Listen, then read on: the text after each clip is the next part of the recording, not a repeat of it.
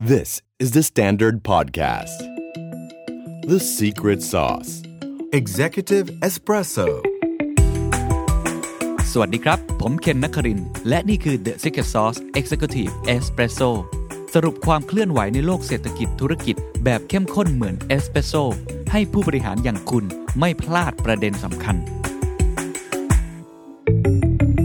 วัคซีนครับความหวังแสงสว่างที่ปลายอุโมงค์เราเริ่มเห็นความเคลื่อนไหวหลายอย่างแล้วนะครับ ล่าสุดครับเข็มแรกของโลกเกิดขึ้นแล้วกับคุณยายวัย 90 ปีที่สหราชอาณาจักรนะครับแล้วเราก็เห็นความเคลื่อนไหวของวัคซีนทั่วโลกไม่ว่าจะเฟสหนึ่งเฟสสองเฟสสามหรือเฟสท้ายๆเองก็ตามเนี่ยน่าสนใจว่าความเคลื่อนไหวเหล่านี้ส่งผลกระทบต่อตลาด และการลงทุนรวมทั้งเศรษฐกิจโลกอย่างไร รวมทั้งในประเทศไทยครับผมคิดว่าหลายคนตอนนี้เกิดคำถามเกิดขึ้นครับเพราะประเทศไทยมีตั้งแต่วัคซีนที่เราสั่งซื้อมาจากต่างประเทศ วัคซีนที่เราไปเซ็นสัญญามาเพื่อผลิตเอง และวัคซีนที่ทำโดยคนไทยเองทั้งหมดทั้งกระบวนการ น่าสนใจครับว่าทั้งหมดนี้จะส่งผลกระทบอย่างไร วันนี้ผมพูดคุยกับทั้งสองท่านนะครับ คุณสุกิจแล้วก็คุณสอนชัยจาก SCBS นะครับ สวัสดีครับ สวัสดีครับ ขอบคุณมากที่ให้เกียรตินะครับ ผมถามก่อนครับ ความหวังเราเห็นแล้ว แสงสว่างที่ปลายอุโมงค์ วัคซีนที่ฉีดเข็มแรกไปที่สหราชอาณาจักร SBS มองยังไงครับเอ่อ จริง ๆ development ของของเรื่อง positive news เกี่ยวกับเรื่องวัคซีนเนี่ยมันจะมีต่อเนื่องนะคครัรับบเราเห็นเข็มแรกแล้วนะครับ เดี๋ยวก็จะมีตามมาอีกว่าอีกหลายบริษัทที่กำลังจะตามมา ไม่ใช่ 3-4 บริษัทที่เราเห็นประกาศข่าวไปแล้วนะครับไอ้สิ่งนี้แหละมันก็จะทำให้ให้ให้เกิด sentiment ในเชิงบวกมากคยิ่รังบขึ้น ต่อไปตลาดนอกจากมองเรื่อง effective หรือความมีประสิทธิภาพของตัววัคซีนแล้วเนี่ยอืมเขาก็ยังมองว่าเมื่อไหร่ที่จะเกิดเ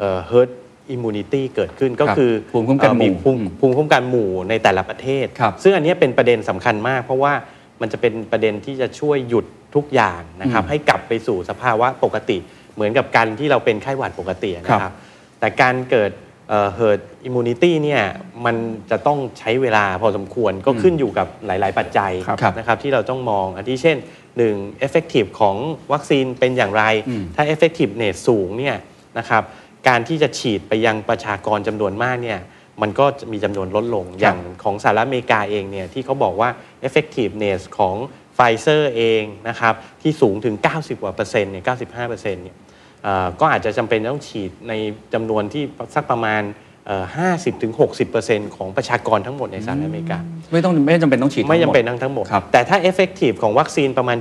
70% เราก็อาจจะต้องฉีด up to ครับ70 จนถึง 80%คขรัอบงประชากร อันนั้นมันก็จะเทคเวลาเยอะขึ้นอืมอันนั้นก็เป็นส่วนหนึ่งเหมือนกันที่ตลาดกำลังจับตามองครับอยู่นะครับโดยรวมแล้วเนี่ยถ้าเราดูถึง development ไม่ว่าจะเป็นจำนวนของเออผู้ผลิตวัคซีนที่มากขึ้นอืมนะครับเอ่อรวมถึง effectiveness ที่ค่อนข้างสูงเนี่ยครับตลาดก็เลยเริ่มคาดกันว่าเอ๊ะแทนที่จะเป็น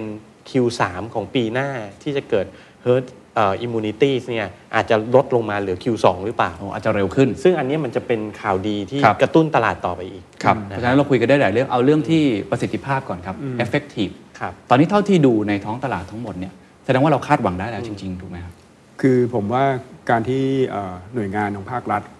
อ่าอนุมัติให้ใช้ ครับครับเอ่อแต่ว่าก็ต้องบอกว่าตอนนี้ใช้ในกลุ่มของคนที่จำกัดจำครักัดบจำกัดประเภทของคนอยู่ครับนะโดยส่วนใหญ่ก็คงใช้ในบุคลากรทางการแพทย์ครับตรงนี้คงเป็นคงเป็นจุดเริ่มต้นที่ดีฮะนะครับแล้วก็เอ่อเป็นการลดขบวนการ ซึ่งปกติเขาคุยกันว่าวัคซีนเอ่อหนึ่งหนึ่งหนึ่งประเภทเนี่ยถ้าอาจจะใช้เวลาเป็นเป็นสิปีในใช่การที่จะใช่ที่จะอนุมัติอันนี้ไม่ถึงอัปีนี้ใช้เวลาประมาณครับไม่ถึงปีครับซึ่งซึ่งเป็น fast track ซึ่งก็ต้องก็ต้องยอมรับว่าทางการแพทย์เนี่ยเขายอมรับว่า เชื่อถือได้แล้ว เชื่อถือได้แล้ว แต่ผมก็เชื่อว่าเขาก็ยังจะมีข้อมูลเพิ่มเติมใช่ไหมฮะเพครับราะว่าการฉีดในกลุ่มแรกเนี่ยผมผมเชื่อว่าส่วนใหญ่เนี่ยตอนนี้อังกฤษฉีดใช่ไหมฮะครับเดี๋ยวครับอเมริกา เดี๋ยวแคนาดา เดี๋ยวจะไล่กันไปเรื่อยๆเนี่ยอืมจีนรัสเซียก็เริ่มอินโดนีเซียก็ได้เข็มแรกแล้วเหมือนกันครับอืมจากจีนอืมเพราะฉะนั้นผมว่าปลายปีเนี้ยเดือน 2 เดือนจากนี้ไปเนี่ยเราจะเริ่มเห็น Data ใหม่ Data ชุดใหม่ก็คือผลที่เราเรียกว่า effectiveness ที่เมื่อกี้คุณสอนชัยบอกครับพอเห็นตรงนั้นปุ๊บเนี่ยมันก็จะพัฒนาไปสู่ปีหน้าครับว่า โดสอื่นๆหรือว่ากำลังการผลิตที่จะเข้าไปถึงคนทั่วไปเนี่ยครับอ่ามันจะมาเมื่อไหร่ครับอ่าตรงเนี้ยอาจจะเป็น development ที่ที่ที่ส่งต่อไปที่ต้องจับตามองครับเพราะฉะนั้นความเสี่ยงก็มีครับเรื่อง side effect อ่านะอย่างที่คุณสุกิตเรียนนะฮะอ่าเพราะ sample size ของการเทสไม่ของได้การเยอะขอ approval มันไม่ได้เป็นล้านล้านๆครับใช่ไหมฮะแต่ตอนเนี้ยใช้จริงแล้วเนี่ยอืมถ้าประชากรเป็นล้านล้านๆคนเนี่ยเอ่อ มันก็จะเจอ sample size ที่ใหญ่ก็ต้องดูว่ามี side effect ป่ะอันนั้นก็เป็น risk ของตลาดตัวหครับนึงเพราะฉะนั้น risk ของตลาดก็คือเรื่องของ side effect ที่เกิดขึ้น แต่อีกอย่างหนึ่งที่ผมสังเกตเห็นหลายคนไม่ได้มองข่าวนี้เป็นข่าวดีดีๆมากนักก็คือเรื่องของการขนส่ง เรื่องของ supply chain การบริหารจัดการวัคซีนในเล่าให้ฟังนิดนึงว่าจริง ๆ มันเป็น point ที่ต้องสังเกตตรงไหนบ้างครับผมว่าเป็นเรื่องของการเก็บรักษาครับเพราะว่าวัคซีนเนี่ยอย่างที่เราทราบอยู่อ่า ทราบดีนะของไฟเซอร์ต้องใช้อุณหภูมิที่ต่ำมากลบ70ฮะลบเจ็ดสิบครับแล้วก็อยู่ในบรรยากาศได้ไม่นานใช่โมถ้าเดอกิร์นาว่านี่ลบ20นะผมจำไม่ผิดฮะครับครับเพราะฉะนั้นเนี่ยไอ้เรื่องไอ้เรื่องการขนส่งครับการเก็บในปริมาณที่มาก อันเนี้ยผมคิดว่าคงเป็นเรื่องที่ท้าทายอืมผมเป็นเรื่องที่ท้าทายแต่ผมก็ก็อาจจะต้องยอมรับว่าเรื่องนี้เป็นเรื่องสำคัญ แล้วผมคิดว่ารอบเนี้ยจริงๆผมถามอาจารย์ผู้ที่เอ่อมีความเชี่ยวชาญเรื่องวัคซีนว่าทำไมมันถึงมาได้เร็วเนี่ยครับผมว่าคำตอบหนึ่งที่ผมได้คือ ทุกคนพยายามที่จะช่วยสนับสนุนครับครับเม็ดเงินรัฐบาลทุกประเทศอืมให้ความสำคัญปกติเนี่ยเอ่อเขาบอกว่าวัคซีนตัวหนึ่งบางทียังไม่เคยคิดได้เลยก็มีหลาย ๆ โรคที่เราที่เราใช่เจอในโลกเนี้ยังไม่มีวัคซีนยังไม่มีวัคซีนเลยฮะแต่ทำไมวัคซีนโควิดเนี่ยถึงมีคนสามารถทำสำเร็จได้ภายในเวลาเร็วด้วยใช่ก็คือความสนับสนุนนี่แหละเพราะฉะนั้นผมคิดว่าปัญหาเหล่านี้เป็นปัญหาแน่นอนในเชิงเทคนิคครับแต่ว่าด้วยความด้วยความพยายามแล้วก็ความสนับสนุนอย่างครับอย่างจริงจังเนี่ยเราก็ดูเป็นแผนยุทธศาสตร์ของทุกประเทศเลยอืมที่ที่อยากจะ ได้ก่อน ครับมีการจองอะไรบ้านเราก็ไปจองเหมือนกันครับผมว่าตรงนี้น่าจะเป็นตัวหนึ่งนะครับที่ครับที่น่าจะช่วยแต่ว่าผมยอคมรับรับว่าในเชิงเทคนิคเนี่ยไม่ทราบคุณสนใจมีอะไรเพิ่มบ้างมันคืก็อนอกมันก็จากคงการยากเหมือนกักานรแหละ ขนส่งแล้วการบริหารจัดการที่จะฉีดให้กับคนแม้ว่าเมื่อกี้บอกว่าเราครับถ้าเกิดมี herd immunity สัก 50-60%ก็โอเค แต่ว่ากว่าจะเข้าถึงได้ทั้งหมดเนี่ยใช่ ผมว่าก็เป็นความยากในการบริหารของแต่ละประเทศเหมือนกันครับ ถูกต้องครับ ก็อย่างของอเมริกาเองเนี่ยก็ยังพูดถึงว่า เอ๊ะ จะเอาไปที่ร้านขายยาหรือคลินิคอลเนี่ยได้อย่างไร ครับ นะครับเอ่อเพราะตัวยาเนี่ยก็อย่างที่บอกว่าเก็บรักษายากอืมนะครับถ้าพอเอาออกมาที่อุณหภูมิ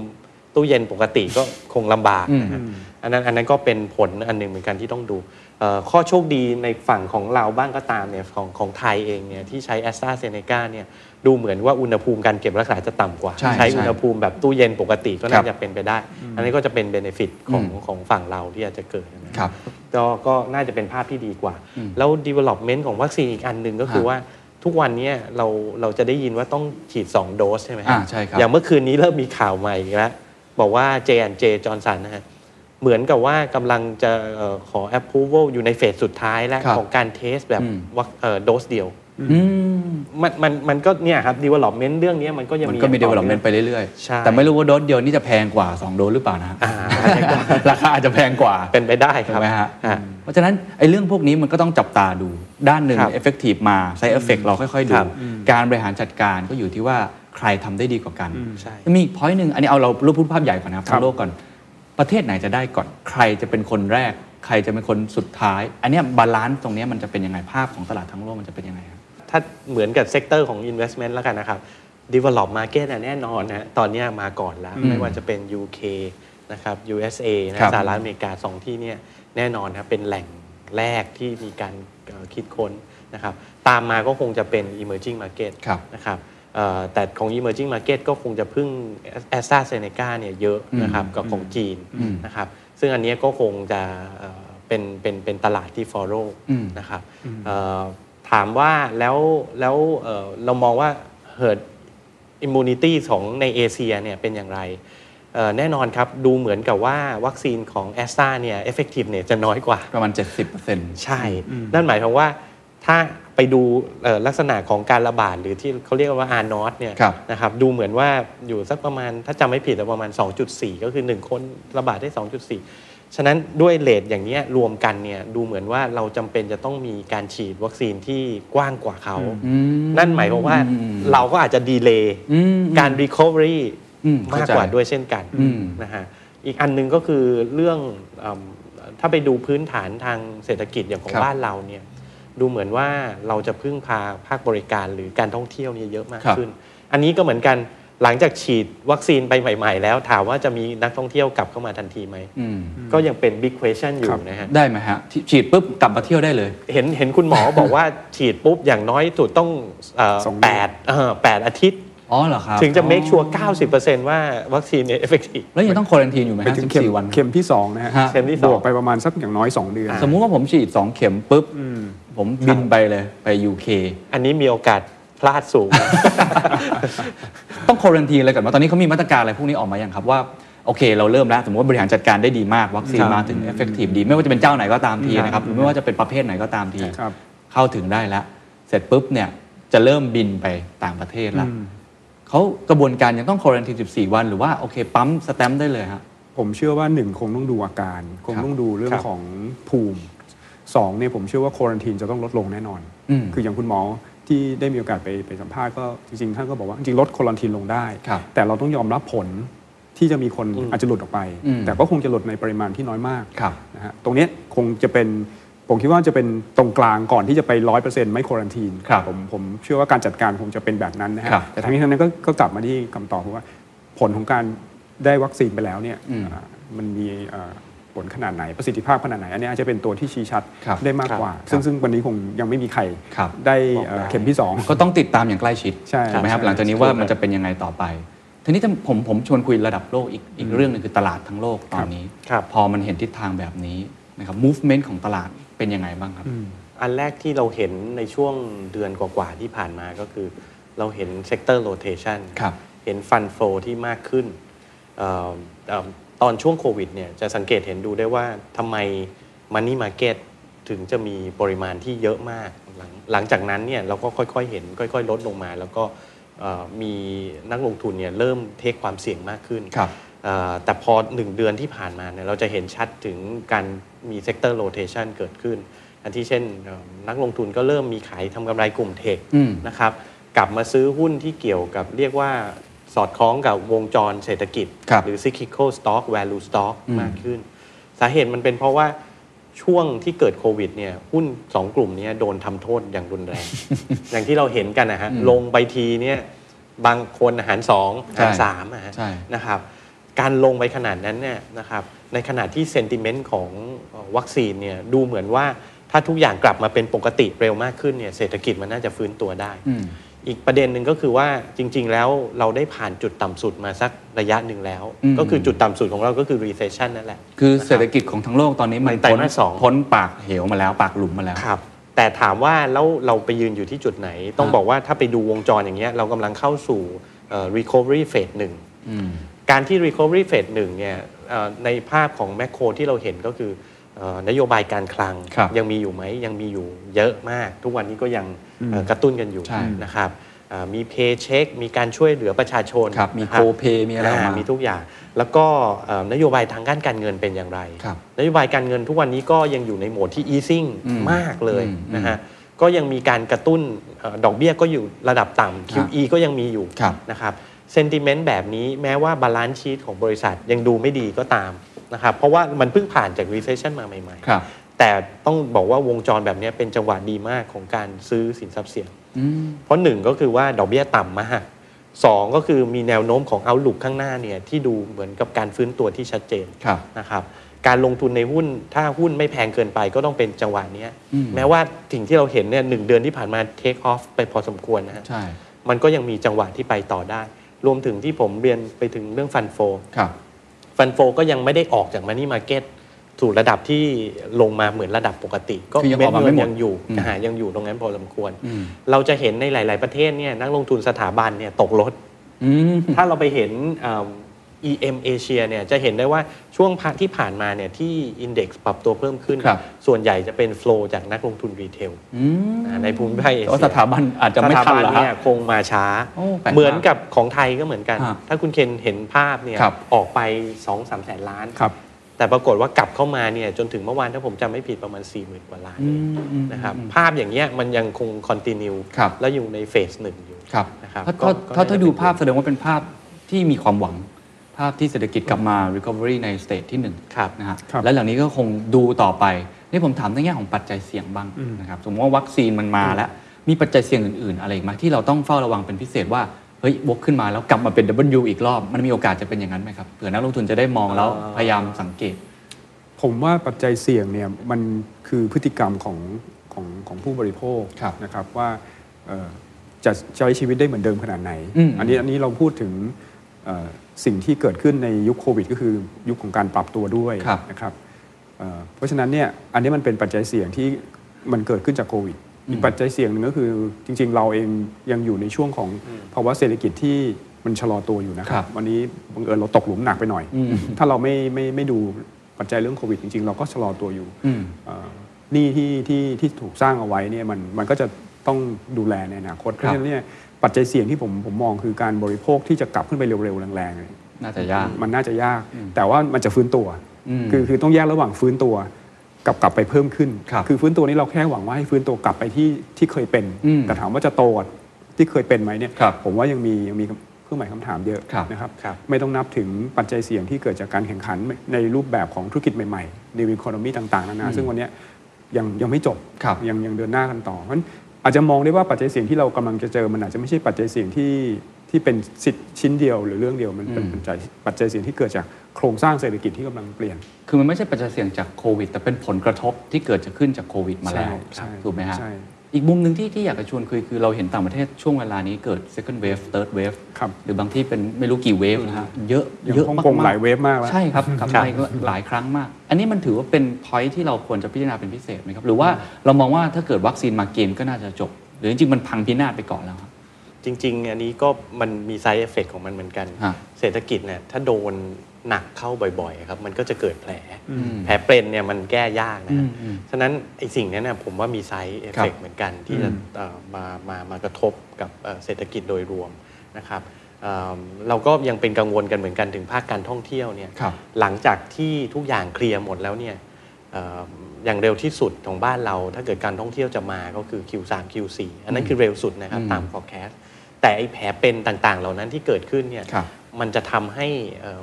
เอ่อเราฟื้นตัวช้ากว่านั้นหรือเปล่าอืมอันนั้นก็เป็นเป็นข้อหนึ่งเหมือนกันที่จะต้องพิจารณาครับดูครับแต่เนื่องจากหุ้นในระยะเนี้ยมันขึ้นเร็วมากเนี่ยนะครับท้ายที่สุดผมผมมองว่ามันก็ต้องมีจุดเช็คพอยต์อะนะครับอืมว่าไอ้สิ่งที่ขึ้นไปแล้ว แล้วความเป็นจริงที่เข้ามามันดีถึงอืมขนาดนั้นหรือเปล่าอืมอันนั้นก็ก็อันนี้นก็เป็นความเสี่ยงอันหนึ่งซึ่ง checkpoint อยู่ตรงไหนต้ะวัครับถ้านักลงทุนจะลองสังเกตเพราะถ้าเกิด checkpoint เกิดขึ้นมาแล้วเรา ครับ ขึ้นรถผิดขบวนนี่ก็โอ้โหลำบากเลยนะฮะง่ายๆครับก็เอ่ออย่างที่ถ้าผมดูเนี่ยผมก็จะดูพวกเอ่อดัชนี leading indicator ต่างๆ ในต่างครัประเทศครับอย่างสมมติ PMI ของอเมริกาดีขึ้นทุกอย่างดีขึ้นเอ่อ counter party ที่ที่ที่เกี่ยวกับเรื่องเทรด export ของบ้านเราดีขึ้นเนี่ยแล้วปรากฏว่าสินค้าไทยเนี่ยส่งออกตามเขาหรือเปล่าอืมอาจจะ lag เดือน 2 เดือน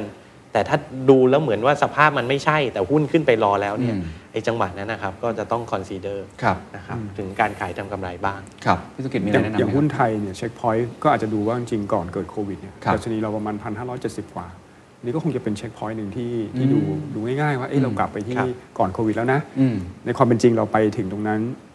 เอ่อได้ไหมเมื่อไหร่อืมอันนี้อืมอันนี้จะเป็นคำถาม ผมผมเรียนในแง่ตอนนี้มันเป็นเพราะว่าตลาดมันเป็นเรื่องของการโปรริสถูกไหมฮะอย่างครับที่คุณสมชัยบอก อันที่สองมันเป็นเรื่องของ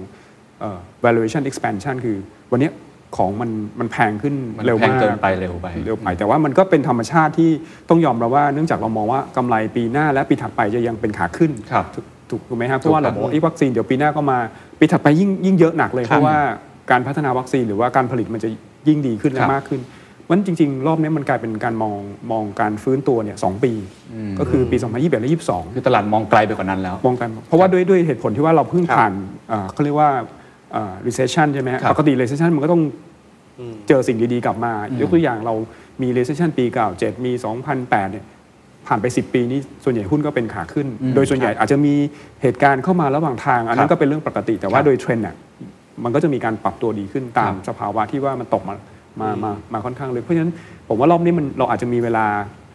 ในการที่ทำให้ภาวะตลาดเนี่ยมีความคึกคักอืมขึ้นเนี่ยอาจจะปี 2 ปี แต่ว่า สุดท้ายมันอาจจะต้องดูธุรกิจเหมือนกันอืมอย่างที่กลับไปเอ่อตอนเริ่มต้นว่าธุรกิจนั้นเนี่ยจริง ๆ แล้วเนี่ยยังไปต่อได้ไหมครับนะปรับตัวได้ดีแค่ไหนครับนะครับซึ่งซึ่งผมเชื่อว่ารอบนี้จะเป็นน่าจะเป็นประวัติศาสตร์โลกอีกครั้งหนึ่งที่เราจะเห็นการปรับตัวของของธุรกิจครั้งใหญ่ครับด้วยด้วยแรงเอ่อกระตุ้นจากโควิดอืมซึ่งซึ่งเราได้ยินเรื่อง transformation หลาย ๆ มิตินะฮะครับเอ่อตัวเทคโนโลยีก็คงเป็นมิติหนึ่งที่เราได้ยินบ่อยครับๆนั้นผมผมคิดว่าเนี่ยสองปีเนี้จะเป็น 2 ปีที่ น่าจับตาเลยอืมสำหรับการฟื้นตัวของของของภาพของสินทรัพครัย์บเสี่ยงโดยเฉพาะตลาดหุ้นครับรวมถึคืงอหุ้นไทยด้วย คือตลาดหุ้นเท่าที่ฟังก็คือมันจะเป็น value expansion มองไปข้างหน้าขึ้นครัมาบจะเป็นจุด checkpoint ตรงไหนอืมแต่ข้อเท็จจริงก็คือมันจะมีเรื่องของธุรกิจที่อยู่ข้างหลัง balance sheet อยู่ตลอดยังไม่มาจริงครับนะครับซึ่งบางทีอย่างที่คุณสุกิจบอกคือมันอาจจะเป็นลักษณะแบบ K shape ครับคือมีมีธุรกิจที่ปรับตัวได้อืมเขาก็ไปเลยครับธุรกิจที่ปรับตัวไม่ได้ ก็อาจจะถูกทิ้งไว้เป็นแบบ uneven ไม่เท่าเทียมกันใช่ใช่อันนั้นจะเกิดภาพใหญ่ที่เกิดขึ้นนะครับใช่ใช่นี่ผมกลับมาคุยเรื่องวัคซีนของประเทศไทยบ้างที่เราพูดภาพใหญ่ของตลาดโลกไปแล้ว แล้วเดี๋ยวท้ายสุดผมจะกลับมาให้แนะนำนักลงทุนว่า asset allocation นะครับหรือกลยุทธ์ วัคซีนของประเทศไทยล่ะครับตอนนี้มันเป็นยังไงบ้างครับ เรามีหลายเกมที่ผมพูดไปตอนต้น ไม่ว่าจะเป็นเราสั่งซื้อมาเลย โดยตรงใช่ขนส่งมาเลยสองก็คือเราไปเซ็นลายเส้น ซึ่งตอนนี้ที่ผมทราบคือ SCG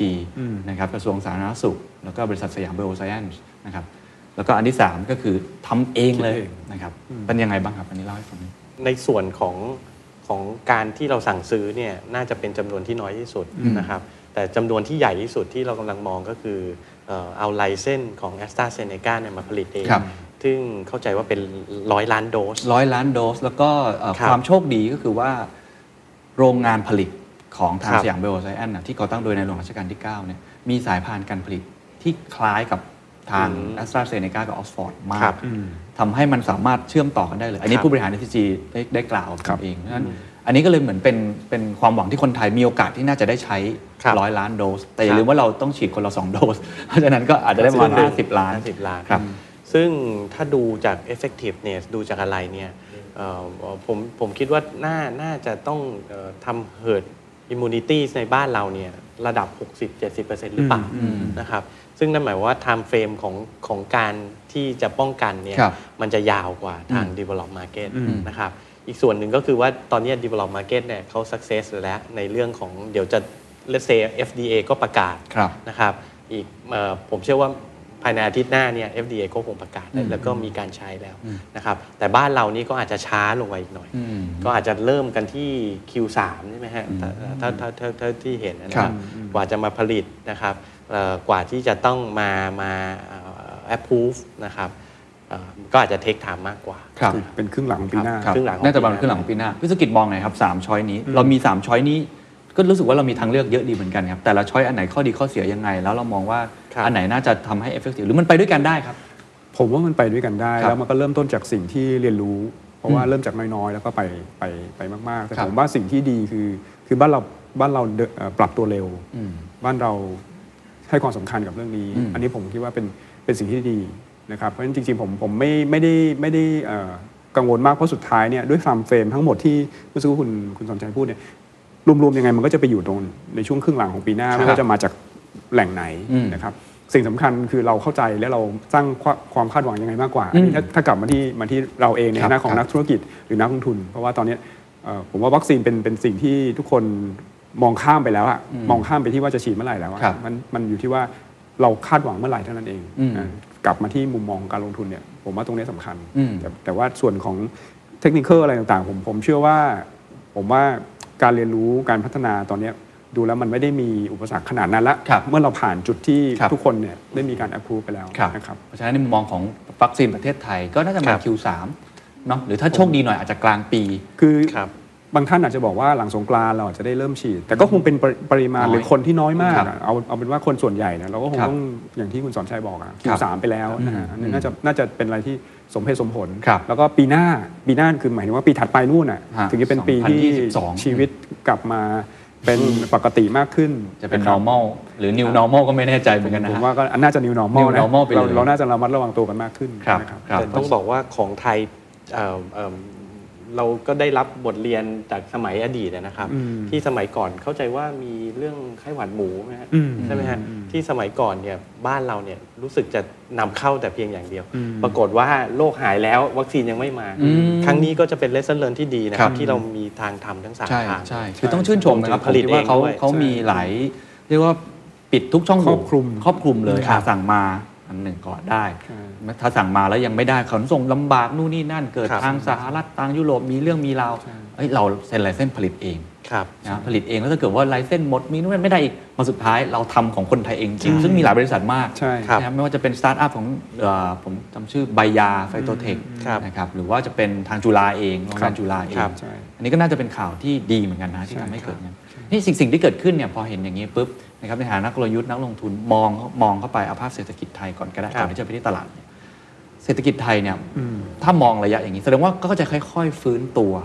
กลับคืนมาครับคล้ายๆ กับเศรษฐกิจโลกเหมือนกันอืมเศรษฐกิจไทยอาจจะช้ากว่าครับเศรษฐกิจโลก เพราะว่าเราต้องพึ่งพาการส่งออกแล้วก็การท่องเที่ยวอืมนะฮะเราก็อาจจะเห็น develop market เนี่ยเอ่อฟื้นตัวเร็วกว่าอืมรวมถึงประเทศจีนด้วยครับนะครับหลังจากนั้นเองเนี่ยเราก็จะเป็น second wave ละกันนะครับที่จะมีเศรษฐกิจที่ตามมานะครับแล้วก็เราเห็น sector การท่องเที่ยวอาจจะเป็นสิ่งที่ช้าที่สุดอืมนะครับ ที่ที่ที่จะเป็น late ครับ นะครับ แต่อันนี้ก็ต้องบอกว่าในเรื่องของการลงทุนอาจจะภาพอาจจะไม่ใช่ตามเศรษฐกิจร้อยเปอร์เซ็นต์ใช่ นะฮะเพราะว่านักลงทุนเองเวลามองอะไรก็จะมอง ahead ในอืมเกมออกไปข้างหน้าอืม นะครับเราก็จะเห็นเนี่ยครับหุ้นเนี่ยเริ่มกลุ่มที่แลกการดต่างๆ ที่เราเห็นเนี่ยครับ กลุ่มธนาคารก็เริ่มปรับตัวเพิ่มขึ้นแรงอืมนะครับ และล่าสุดก็เราก็จะเห็นพวกกลุ่ม property เริ่มมาแล้วอืมทั้งๆที่จริง ๆ แล้ว property เนี่ยเป็นอะไรที่ได้รับผลกระทบหนักที่สุดในรอบห้าหกปีนะครับนะแล้วการฟื้นตัวก็ก็จะช้าที่สุดครับด้วย เพราะว่ามันขึ้นอยู่กับการบริโภคภายในประเทศที่จะจะต้องมีการซื้อพวกเอ่อ property อสังหาริมทรัพย์ครับนะครับซึ่ง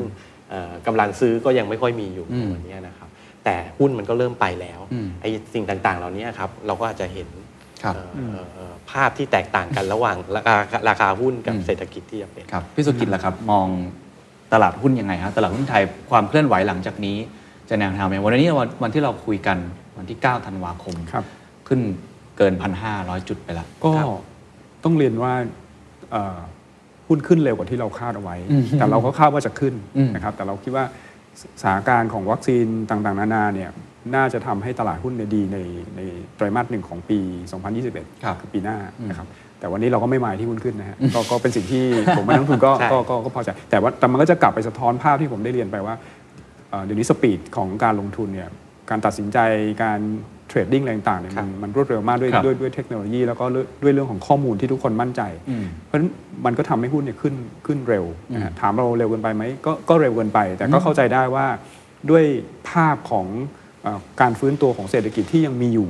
นะครับวันนี้เรายังไม่ได้เรายังไม่ได้มองว่าเศรษฐกิจจะมีดิฟลงมาอีกรอบหนึ่งอืมสำหรับสำหรับภาพของปีหน้าครับก็คือเป็นการค่อยๆขึ้น เพราะฉะนั้นมันไม่ควรมีดิฟอืมนะฮะอันนั้นคือเรายังไม่เห็นความเสี่ยงใหม่เพราะฉะนั้นถ้าโดยสรุปจริง ๆ คือ ตัวของเออการฟื้นตัวของเศรษฐกิจในปีหน้าคงค่อยเป็นค่อยไป แล้วครับก็น่าจะเร่งในครึ่งหลังอืมนะครึ่งแรกเราคงไม่ได้ไม่ได้หวังอะไรมากครับถ้าเราดูถ้าคุณเคนดูง่ายๆตอนนี้ผมผมคิดว่าทุกสำนักคาดการณ์ GDP ไทยปีหน้าประมาณ 3%ใช่3ถึง4%ใช่ซึ่งต่ำกว่าเศรษฐกิจโลกอืมเศรษฐกิจโลกปีหน้าจะโต4-5%ครับอันนี้คือชัดเจนเลยว่าเรามีตัวฉุดรั้งอยู่อืมนะครับในเรื่องของภาคบริการครับ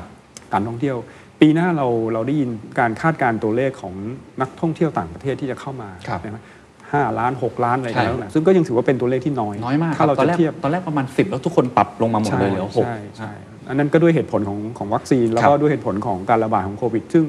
เอ่อณวันนี้จริงๆโควิดยังระบาดแรงนะฮะที่ที่เราคุยกันตรงเนี้ยใช่ใช่ยังยังใช่ระบาดแรงมากเพราะฉะนั้นเนี่ยมันยังจะทำให้ตัวเลขเศรษฐกิจทั่วโลกในไตรมาสสี่ไตรมาสหนึ่งเนี่ยมันยังจะดีมีผลกระทบอยู่ครับจาก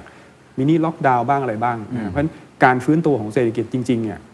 อาจจะไปเห็นกัน Q2 ของปีหน้าหมายถึงทั่วโลกครับอ่า แต่แน่นอนฮะกลับมาอย่างที่เมื่อกี้คุณสนชัยบอกคือ วันนี้เราไม่รอแล้วล่ะในแง่ตลาดหุ้นด้วยด้วยเม็ดเงินที่มันท่วมอืมเข้าไปในตลาด แต่สิ่งที่ผมอยากจะจะแนะนำก็คือว่าหุ้นขึ้นขึ้นหุ้นขึ้นเร็วนะฮะดัชนีเนี่ยอาจจะเป็นจุดที่มองระยะสั้นๆ ว่าจะขึ้นไปได้อย่างที่ครับผมเรียนไปว่าก่อนโควิดเราอยู่ประมาณ 1,570 กว่าๆตรงนั้นก็น่าจะเป็นจุด checkpoint อืมในในในความเชื่อผม แต่จุดที่จะเกิดขึ้นต่อไปก็คือการ rotate กันใน sector ครับที่คุณสอนชัยบอกว่ามันเป็นเรื่องของเซกเตอร์โรเ t ชัน นะครับก็ก็อยากจะแนะนำว่าเราก็ควรจะเป็น healthy rotation ด้วยก็คือต้องต้องเลือกบริษัท และอุตสาหกรรมที่มันไปได้จริงอืมโตได้จริงนะคงต้องแยกระหว่างนักลงทุนกับนักลงทุนระยะสั้นกับนักครัลบงทุนระยะยาวแล้วล่ะครับวันนี้ต้องยอมรับตรงๆนะฮะอืมนักลงทุนระยะสั้นผมว่าจะ enjoy กับ flow คือ fund flow อืมนะครับนักลงทุนต่างชาติเข้ามาซื้อเนี่ยจริงๆหุ้นไทยเนี่ยในต่างชาติเนี่ยจะจะต่อยอดจากคุณสอนชัยคือ เขาจะรู้จักหุ้นไทยคืออะไรหุ้นธนาคารหุ้นอสังหาริมทรัพย์อืมนี่คือจะรู้จักเป็นอย่างดีเป็นเป็น traditional ของตลาดไทยครับนะครับ พลังงานนี่เขามีทั่วโลกอืมใช่ไหมฮะอันนี้คือหลักๆของไทยเนี่ยมันเป็น domestic อีกอันหนึ่งอาจจะเป็นพวกค้าปลีกครับนั่นสิ่งที่ผมจะบอกคือก็ก็นักลงทุนก็คงจะต้องเอ่อแยกให้ชัดแล้วแหละว่าวันนี้เราเราจะเล่นกับ fund flow อืมกับอีกกลุ่มหนึ่งคือเราจะลงทุนกับ fundamental มันจะมีอยู่สองสองด้านของครับของการลงทุน ระยะยาวก็คงต้องดู fundamental ครับนะครับระยะสั้นก็เลือก fund flow ซึ่งก็คงจะต้องใกล้ชิดมากอืมๆตรงนี้ตรงนี้อาจจะต้องอัปเดตสถานการณ์กับพวกเราอ่าบ่อยขึ้น เพราะครับว่า เรื่องเดี๋ยวถึงจุดจุดๆหนึงอะครับตลาดก็จะจะเห็นออกมาเองว่าจะไปครับต่อได้ไหวหรือเปล่า ซึ่งตอนเนี้ยผมคิดว่าเอ่ออาจจะยังเร็วไปที่จะบอกว่าจะอครัยู่บ ตรงไหน เพราะว่าด้วยกระแสเงินที่เข้ามาค่อนข้างเยอะ ก็อย่างที่เราคุยกันตอนต้นว่าตอนนี้พวก sector rotation ยังไม่ได้ยังไม่ได้ rotate กันอย่างเต็มที่ ยังมีโอกาสหมุนอย่างนี้ไปเรื่อย ๆ อยู่ ครับ ในตลาดไทยความเคลื่อนไหวมันหมุนกันเป็นยังไงบ้างครับ มันสอดคล้องกับตลาดโลก เพราะว่าตลาดไทยเนี่ยไม่ได้มี หุ้น tech ที่ชัดเจนเนาะที่เราเห็น rotate กันชัดเจนครับมันมัน movement ภาพที่ rotate มันเป็นยังไงบ้างครับในครับคือตลาดไทยตอนเนี้ยจริง ๆ ก่อนโคก่อนที่จะมีวัคซีนเนี่ยจริง ๆ แล้วคนก็จะลงในพวกหุ้น defensive อืมนะครับพวกหุ้นของโรงไฟเช่นโรงไฟฟ้าฟ้าครับนะครับแต่ตอนหลังเนี่ยเราช่วงกลางๆเนี่ยหลังจากที่โควิดเริ่มดีขึ้นเนี่ยคนก็อาจจะกลับมาลงทุนพวกที่เป็น domestic ละอืมก็คือบ้านเราไม่มีโควิดอืมอาจจะกลับเข้ามาที่หุ้นโรงพยาบาลบ้างครับนะครับเอ่อ แต่พอสัญญาณของวัคซีนมาชัดเจนเนี่ย rotation ก็มาที่หุ้นธนาคารเลยครับซึ่งเป็นเป็นเรียกว่าเป็นเอ่อหุ้นกลุ่มที่เรียกว่าผลตอบแทนเนี่ยถูกถูกทำโทษมากที่สุดแล้วกันคือปรับตัวลงมากที่สุดแล้วกันอืมในในบรรดา sector ใหญ่ครับๆตอนนี้เงินก็จะกลับเข้ามาหรือว่าราคาหุ้นกลุ่มธนาคารก็ก็ฟื้นตัว เพราะฉะนั้นเราจะเห็น 3 ประมาณ 3 กลุ่มก็กลุ่ม defensiveกลุ่มกลางอืมๆแล้วก็กลุ่มที่ได้วัคซีนมามาช่วยอืมนะครับ กลุ่มแรกจริงๆ อาจจะยังมีพวกเครื่องมือการแพทย์พวกถุงมืออะไรต่างๆนานาก็อาจจะอยู่ในกลุ่มแรกอืมอิเล็กทรอนิกส์บ้านเรานี่ต้องบอกว่าเซอร์ไพรส์คือขึ้นครับไม่หยุดครับเพราะอย่างหุ้นเดลต้าใช่เดลต้านี่เข้าไปอยู่ในเซ็ตห้าสิบอืมมันปรากฏการณ์นี้มันบอกอะไร ขึ้นไม่หยุดเลย มันอาจจะบอกได้อย่างหนึ่งคือหุ้นอิเล็กทรอนิกส์บ้านเรามีน้อยอืมเรามี supply ที่น้อยครับแต่คนก็มีความเชื่อมั่นอืมในเรื่องของ cycle ของอิเล็กทรอนิกส์อิเล็กทรอนิกส์ซึ่งก็ไม่มีตัวเลือกมากนักอืมก็อาจจะกลับเข้ามาครับนะครับ มันตอนนี้เราเริ่มเห็นการกระจายตัวของการเพิ่มขึ้นของของของ sector เนี่ยเพิ่มขึ้นแล้วนะครับแต่ยังยอมรับว่าทางฝั่งของเอ่อวัฏจักรหุ้นวัฏจักรเนี่ยจะให้ผลผลตอบแทนที่เริ่มดีขึ้นครับนะฮะกว่ากลุ่มที่เป็น defensive ครับนะครับเพราะฉะนั้นให้คำแนะนำหน่อยครับ นักลงทุนหลังจากนี้กลยุทธ์ในการลงทุนเขาควรจะเป็นยังไง asset allocation ยังไงดีครับเอิ่มมาถึงภาพใหญ่ก่อนครับภาพใหญ่เนี่ยเอ่อเรายังเชื่อว่าด้วยเซนติเมนต์เชิงบวกนะครับ รวมถึงเรื่องของไอ้วงจรเศรษฐกิจที่มันฟื้น แล้วก็มาตรการของภาครัฐ การคลังการเงินเนี่ยอืมมันจะทำให้สภาพคล่องยังสูงอยู่เยอะอืมนะครับอย่างนี้เนี่ยเอ่อสินทรัพย์เสี่ยงประเภทหุ้นน่าจะ perform ดีกว่าตราสารหนี้น้ำหนักปีหน้าเราก็ให้น้ำหนักไปที่หุ้นมากกว่าตราสารหนี้นะครับเอ่อจริง ๆ น้ำหนักหุ้นเนี่ยเพิ่มขึ้นด้วย เมื่อเปรียบเทียบกับ allocation ของปีนี้อืมเลเซว่าถ้าเป็นพอร์ตลักษณะความเสี่ยงปานกลางครับ มีตราสารหนี้ 50 หุ้น 50เนี่ยปีหน้าจะกลายเป็นหุ้น 60 ตราสารหนี้อืม40 นะครับในเอ่อในกลุ่มหุ้นเนี่ยนะครับเอ่อจริง ๆ เราก็ยังให้น้ำหนักของการลงทุนใน global equity มากกว่าการลงทุนในประเทศอืมสาเหตุหลักก็เป็นเพราะว่าเรื่องของหนึ่งก็คือเอ่อความวาไรตี้มากกว่า ความหลากหลายของครับ sector ในต่างประเทศเนี่ยเยอะกว่านะครับสองก็คือการฟื้นตัวดูเหมือนว่าเศรษฐกิจโลกจะฟื้นตัวเร็วกว่าเศรษฐกิจไทยอืมนะครับ sector rotation เป็นสิ่งที่ avoid ไม่ได้เกิดแน่ เพราะว่าหนึ่งก็คือ sector ที่โดนทำโทษเนี่ยมันลงมาลึกมาแรงนะครับขณะที่กลับตัวขึ้นไปเนี่ยช้ากว่ากลุ่ม tech ค่อนข้างเยอะอืมนะครับเอ่อแต่เราก็ไม่ได้หมายความว่าเราจะ leave กลุ่ม tech ออกไปทั้งหมดเลยครับมันจำเป็นจะต้องถือสัดส่วนของกลุ่ม tech ในหุ้นอยู่ เพราะว่า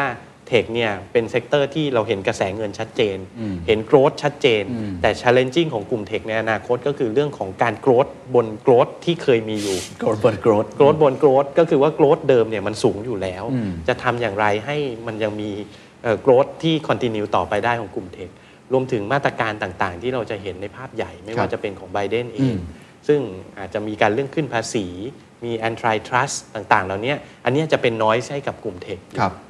ครับ ฉะนั้นเอ่อมันก็อาจจะเห็นการนั่นหมายความว่า rotate นักลงทุนอาจจะต้องมีการแบ่งบางส่วนแบ่งบางส่วน rotate ของหุ้นเทคมาถูกไหมฮะมาในหุ้นพื้นฐานในหุ้นอะไรพวกพื้นฐานประเภท cyclical stock value stock ครับอย่างถ้าเราเห็นชัดๆเลยเนี่ยเราเปรียบเทียบตลาดสหรัฐอเมริกาเป็น 3 อินเด็กซ์แล้วกันอืมนะครับดาวโจนส์เนี่ยซึ่งเป็น blue chip 30 ตัวครับถือว่าเป็น classic company old economy เนี่ยปรากฏว่า underperform เอ่อ S&P 500 underperform NASDAQ อืม พอสมควร นั่นหมายความว่า sector เหล่านี้แหละครับอาอาจจะเกิด sector rotation กลับมาที่หุ้นในกลุ่มดาวโจนส์เพิ่มมากขึ้น อย่างผมยกตัวอย่างเช่น อย่างหุ้นในกลุ่มดาวโจนส์หลาย ๆ ตัวเนี่ยวันนี้เป็น old economy ก็จริงนะครับ แต่เป็น blue chip ขนาดใหญ่เนี่ยก็มีการปรับโครงสร้างของบริษัทค่อนข้างเยอะครับเราจะเห็นสายการบินหลายแห่งนะครับบริษัทผลิตเครื่องบินเนี่ยมีการ lay off คนงาน มีการปรับแผนการผลิตอืมว่าโมเดลเครื่องบินไหนที่ไม่จำเป็นแล้วครับนะครับก็ลดมันนะครับไม่ต้องไปผลิตมัน หรืออย่างเอ่ออย่างในกลุ่มอย่างวอลต์ดิสนีย์เองเนี่ยเราก็จะเห็นการประกาศลดคนต่างๆ เยอะแยะไปหมด มีการปรับ business model อืมสิ่งต่างๆ เหล่านี้มันจะทำให้ต้นทุนของบริษัทเนี่ยลดลงครับในขณะที่ e a r n i n g เนี่ยมันเป็นไปตามภาวะเศรษฐกิจที่จะดีมากขึ้นอืมนั่นหมายว่าในอนาคตเนี่ย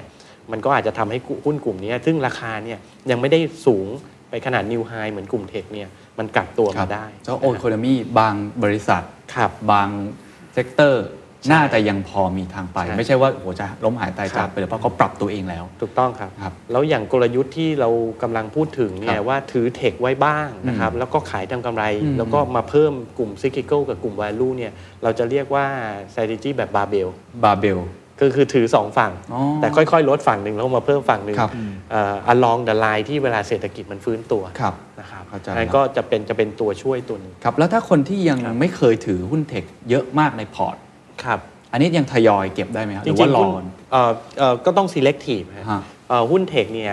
เอ่อมีแนวโน้มของการปรับฐานได้ อืมก็อาจจะต้องอาศัยจังหวะนั้นอืมนะครับเพราะว่าจริง ๆ โดย fundamental ของหุ้นเทคโนโลยีแล้วเนี่ย มัน in line กับ norm ใหม่ของโลกเราครับก็คือเอ่อเศรษฐกิจยุคใหม่เนี่ยมันต้องพึ่งพา digital economy ค่อนข้างเยอะอืมนะครับ อันนั้นก็ต้องรอจังหวะตลาดปรับฐาน แล้วก็ครับค่อยๆ เพิ่ม position ครับเข้าไป นะครับแต่สำหรับหุ้นกลุ่มซิกิโก้กลุ่ม value เนี่ยก็ยังพอจะซื้อได้ตอนนี้เลยอืมเพราะว่าเนื่องจาก fund flow ครับที่ที่ยังที่ยังมีที่อะไรเข้าไปแล้วอย่างเป็นหุ้นฝั่งเอเชีย หุ้นจีนฮ่องกงเกาหลีครับใต้พวกนี้หลายคนสนใจพอสมควรฮะจริง ๆ ก็ต้องกลับมาดูเหมือนกันว่าเอเชียเนี่ยจริง ๆ อยู่ในธีมไหนเยอะกว่ากันนะครับอืมถ้าเราจะเห็นหุ้นไทยเนี่ยชัดเจนเลยไม่มี tech อยู่ครับนะครับส่วนใหญ่ก็จะอิงกับภาวะเศรษฐกิจโลกที่ครับจะโตไป เพราะว่า export การเอ่อเอ่อท่องเที่ยว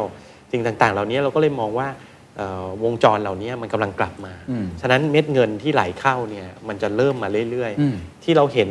down the road ไปตั้งแต่ November ที่ผ่านมาเนี่ยเราก็จะเห็นเม็ดเงินเข้ามา 4 5 0 0 0 0ล้านครับนะครับวันนี้ก็ยังเข้าอีกนะครับเราจะเห็นนักลงทุนต่างประเทศเนี่ยเข้ามา เข้ามาในกลุ่มไหนก็อาจจะเป็นกลุ่มหุ้นขนาดใหญ่อืมอย่างที่คุณสุกิจเรียนไว้เมื่อกี้ฮะหุ้นกลุ่มธนาคารนะครับ หุ้น sector ใหญ่ ๆ ที่เขาสามารถลงทุนได้ทันทีเนี่ยอืมมันก็อาจจะอยู่ใน SET50ถ้าเป็นหลักนะครับไอ้กลุ่มนี้เองก็จะได้รับอานิสงส์ที่ดีของ fund flowครับในช่วงต้นสำหรับถ้าเป็นเอเชียในด้านอื่น ก็คงต้องไปดูที่ North Asia North Asia เนี่ยก็จะเป็นเรียกว่า manufacturing ของอิเล็กทรอนิกส์อืมนะครับซึ่งเอ่อแน่นอนครับอิเล็กทรอนิกส์หลัก ๆ ของโลก cloud computing เทคโนโลยีอะไรมันก็ต้องใช้ครับเอ่อวัสดุอุปกรณ์นะครับรวมถึงเทคโนโลยีทางฝั่งนั้นอืมนะฮะฉะนั้นเกาหลีไต้หวัน นะครับ China เองก็ยังเป็น destination ของหุ้นในกลุ่มเอเชียที่ยังเป็น positive ที่ก็ยังน่าลงทุนอยู่อ่าใช่นะคครับฝั่งพี่สุกิจล่ะครับ ถ้าเป็นคนที่ลงทุนในหุ้นไทยครับนะครับ ควรจะวางกลยุทธ์ยังไงครับครับ จริงๆผมผมว่าตอนนี้เป็นช่วงเวลาที่ดีของของการกลับเข้ามาที่ตลาดหุ้นไทยครับนะครับอ่าระยะยาวอาจจะอาจจะสู้ตลาดอื่นไม่ได้แต่ระยะสั้นเนี่ยยังมีโอกาสอีกค่อนข้างค่อนข้างเยอะเหมือนกันอ่า ถ้าให้ผมแนะนำเนี่ยผมก็อยากจะแนะนำนักลงทุนให้อาจจะแบ่งพอร์ตออกเป็นสักสองพอร์ตครับนะฮะสัดส่วนนี้แล้วแต่ความการรับความเสี่ยงอืมอันนี้คิดง่ายๆนะครับพอร์ตหนึ่งเนี่ยก็คือเก่งกำไรกับการฟื้นตัวอืมหรือเก่งกำไรกับฟันโฟลครับที่ที่บอกว่าเก่งกำไรเพราะว่าเราคงจะซื้อเพื่อขายเราไม่ได้ซื้อลงทุนอืมเราเชื่อว่าการฟื้นตัวจะมีจุดจบ ซึ่งตอนนี้ยังไม่จบอืมเพราะฉะนั้นการการเก็งกำไรกับกับฟันฟลอหรือการฟื้นตัวเนี่ย ผมว่าเป็นเรื่องที่เป็นโอกาสที่ดีสำหรับหลังวิกฤตเสมอครับเพราะมันจะไม่มีบ่อยอืมๆสำเพราะฉะนั้นสำหรับคนที่รับความเสี่ยงได้ ก็ควรจะเข้ามาในช่วงนี้ เพราะใช่งั้นผ่านไปช่วงนี้ก็จะไม่มีแล้วใช่ก็จะไม่จะจะเห็นดัชนี 8 9 0 0 อีกเนี่ยมันต้องรออีกอีกวิกฤตแล้วใช่อันนี้มันจะจบไปแล้วซึ่งตรงนั้นก็คงจะเป็นพวกหุ้นใหญ่ๆนะครับหรือว่าเป็นเป็นหุ้นลักกาดครับนะครับหรือว่าเป็นหุ้นที่เป็นไปกับวัฏจักร เช่นพลังงานอืมเช่นธนาคาร เช่นอสังหานะครับอ่ากลุ่มเหล่านี้จะเป็นกลุ่มที่เรียกว่าไปกับวัฏจักรและมีราคา ที่ยังติดลบอยู่ถ้าเทียบผลตอบแทนต้นปีจนถึงปัจจุบันยังติดลบอยู่อันนี้สังเกตง่ายๆเลยครับอันเนี้ยพวกนี้คือกลุ่มที่มีโอกาสจะเข้าไปเก็งกำไรได้นะส่วนอีกพอร์ตหนึ่งอะอันเนี้ยลงทุนกับการเติบโตแล้วครับเมื่อสักเมื่อสักครู่ลงทุนกับการฟื้นตัว อันนี้ลงทุนกับการเติบโต การเติบโตก็ต้องต้องไป sector ที่มีโอกาสฟื้นตัวเร็วๆเช่น food นะฮะเช่นอ่า sector ที่เกี่ยวกับการบริโภค เช่นพวกค้าปลีกยังยังเรามีเรามีความเสี่ยงเรื่องของอีคอมเมิร์ซแหละ แต่ว่าก็ยังเติบโตได้ในระดับที่น่าพอใจ หุ้นการแพทย์นะครับหุ้นด้านสุขภาพนะครับ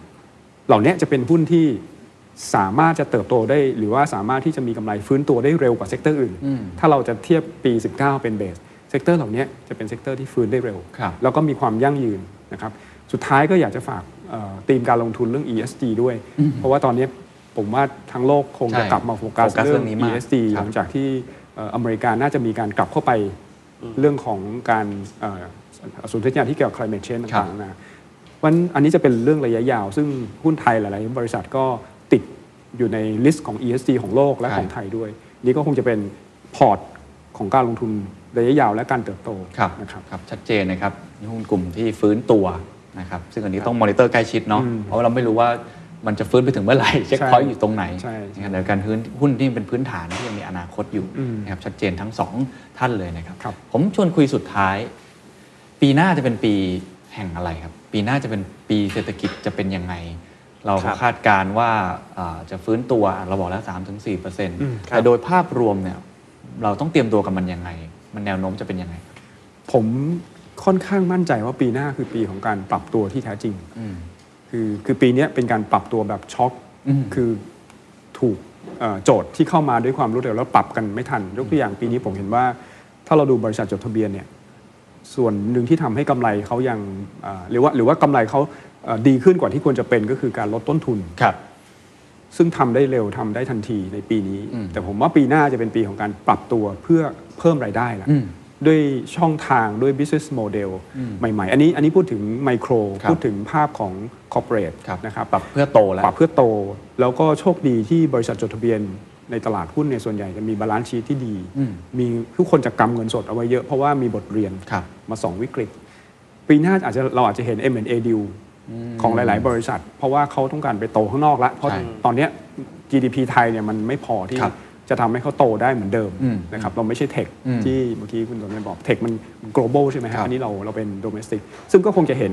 ภาพสองภาพเนี่ยก็คือกระโดดออกไปข้างนอกอืมเพื่อเติบโต อยู่ข้างในก็ปรับตัวครับให้ฟิตกับ new economy อืมอันเนี้ยผมว่าจะเห็นภาพเนี่ยชัดเจน ส่วนเศรษฐกิจผมผมต้องยอมรับว่าโครงสร้างเศรษฐกิจเราเนี่ยยังเหมือนยังไม่ได้มีอะไรเปลี่ยน ยังมียังมีส่งออก ยังมีท่องเที่ยว ยังมี domestic อืมเอ่อ consumption ครับนะครับซึ่งก็รัฐบาลก็ยังมีการกระตุ้นเรื่องการบริโภคไปครับถึงไตรมาสหนึ่งครับนั้นผมว่าอย่างน้อยเนี่ยรอบนี้เราเห็นชัดแล้วแล้วซึ่งก็เป็นตัวเลขที่ผมว่านาน่าสนใจคือเงินที่เข้าไปเนี่ยมันหมุนได้ประมาณสักสามเท่าอืมสามรอบ ซึ่งผมคิดว่า ค่อนข้างจะโอเคสำหรับสำหรับเรื่องของการบริโภค เราค่อนข้าง positive กับเศรษฐกิจในปีหน้าในฝั่งของการบริโภคอืมแต่เรา cautious หรือว่าเราระมัดระวังเรื่องการส่งออกอืมเพราะว่าเรากำลังรู้สึกว่าจีนกำลังพยายามออกมาส่งออก และแข่งกับเราอืมในอาเซียนอืมนะครับเรายังค่อนข้างเอ่อเอ่อระมัดระวังเรื่องของการท่องเที่ยวเพราะว่าเรื่องของวัคซีนซึ่งต้องใช้เวลาครับสองอันเนี้ยอาจจะยังเป็น engine ที่ ยังดูแล้วอาจจะต้องรอไปอีกสักพักหนึ่งครับแต่ consumption การลงทุนของภาครัฐเนี่ยคงจะทำได้ดีขึ้นอืมเมื่อเทียบกับปีนี้ครับนะครับเพราะฉะนั้นถ้าผมถามในแง่ของมาตรการภาครัฐอืม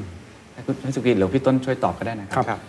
มาตรการภาครัฐทั้งนโยบายทางการคลังนะแล้วก็ของทางทปทเองของครับการเงินเนี่ยอืมคิดว่าควรจะมีอะไรเพิ่มเติมอีกไหมครับ อันนี้เรามองในระยะสั้นเนาะในระยะหนึ่งปีนี้นะครับ ผมว่าการคลังอะเราก็ไปได้ในระดับที่เรียกว่าสมเหตุสมผล ถือว่า effective มีวินัยที่ทำไม่ได้มีภาระหนี้จนทำครับให้มีสัดส่วนหนี้ที่สูงครับเมื่อเทียบกับประเทศอื่นๆนะคครัรับบอันนี้ถ้าถ้าเราดูเร็วๆ แล้วก็วิธีการทำก็ดู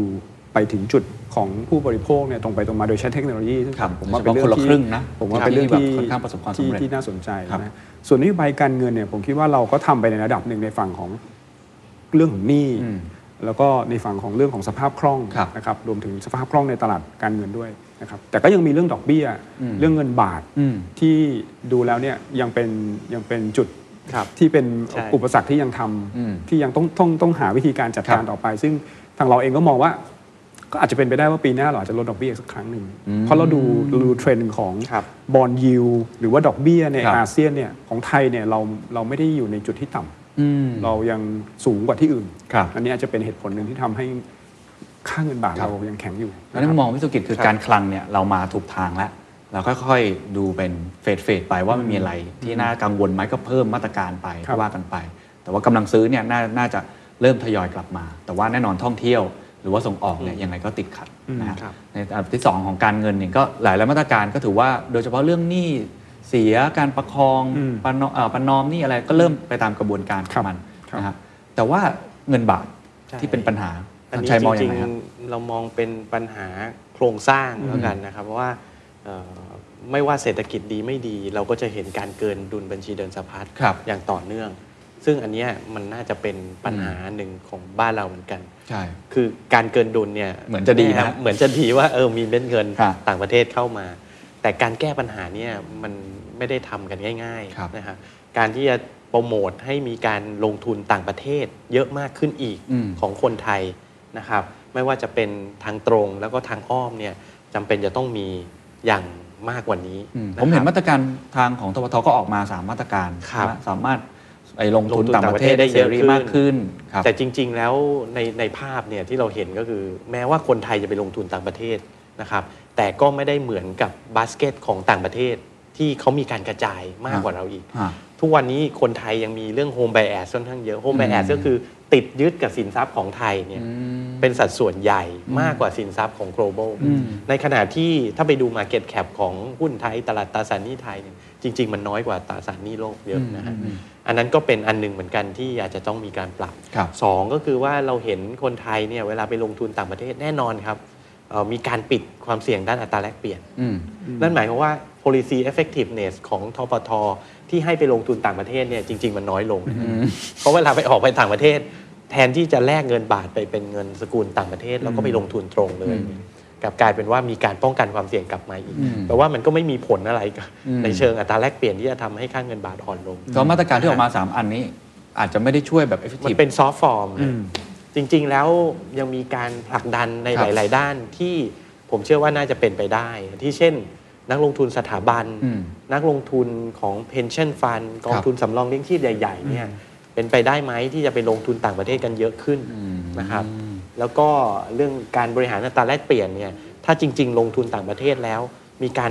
เอ่อลงทุนในบาสเกตใหญ่ๆเนี่ยจริง ๆ มันก็สามารถมี natural hedge ด้วยกันเองอยู่แล้วเนี่ยอืมมันก็อาจจะเป็นตัวที่ช่วยตัวหนึ่งทางด้านอัตราแลกเปลี่ยนด้วยครับก็คือต้องมี outflow อะมากขึ้นนะครับหรือบริษัทขนาดใหญ่ในบ้านเรา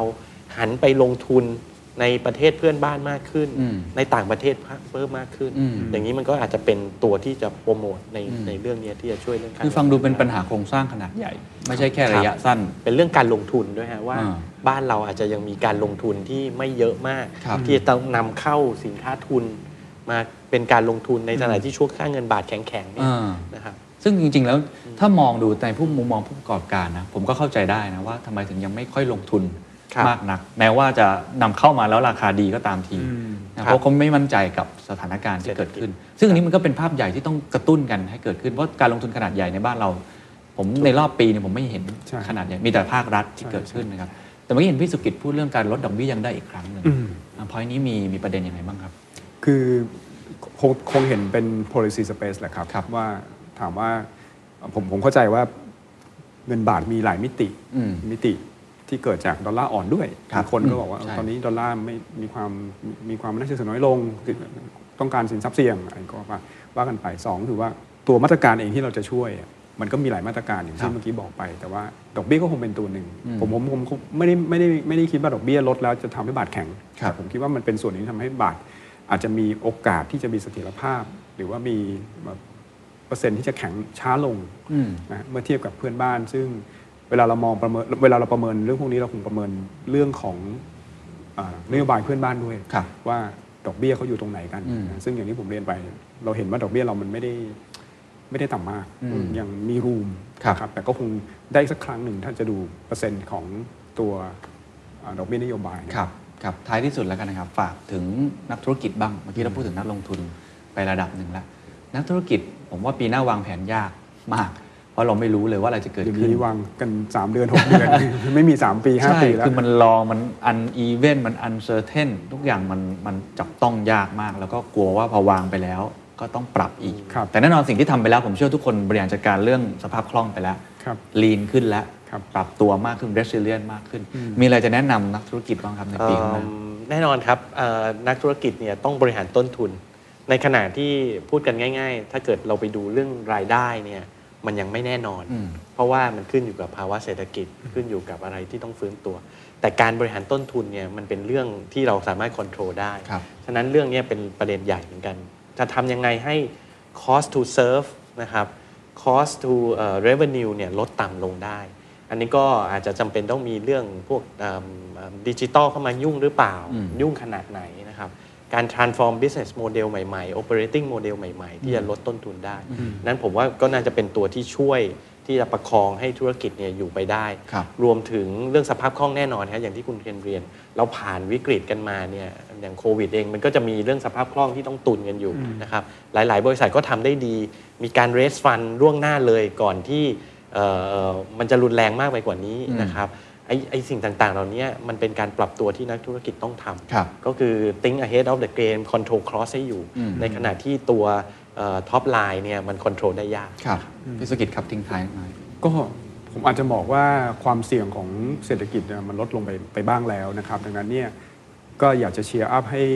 กล้าเทคริสมากขึ้นอืมเพราะจริง ๆ การการไม่เทคริสก็คือเป็นความเสี่ยงครับโดยเฉพาะการเป็นนักธุรกิจก็ต้องยอมรับนะครับ ผมผมอย่างที่คุณเคนบอกไม่ไม่ไม่มั่นใจแต่จริงๆเอ่อ ระดับความไม่มั่นใจมันก็จะต้องขึ้นกับสถานการณ์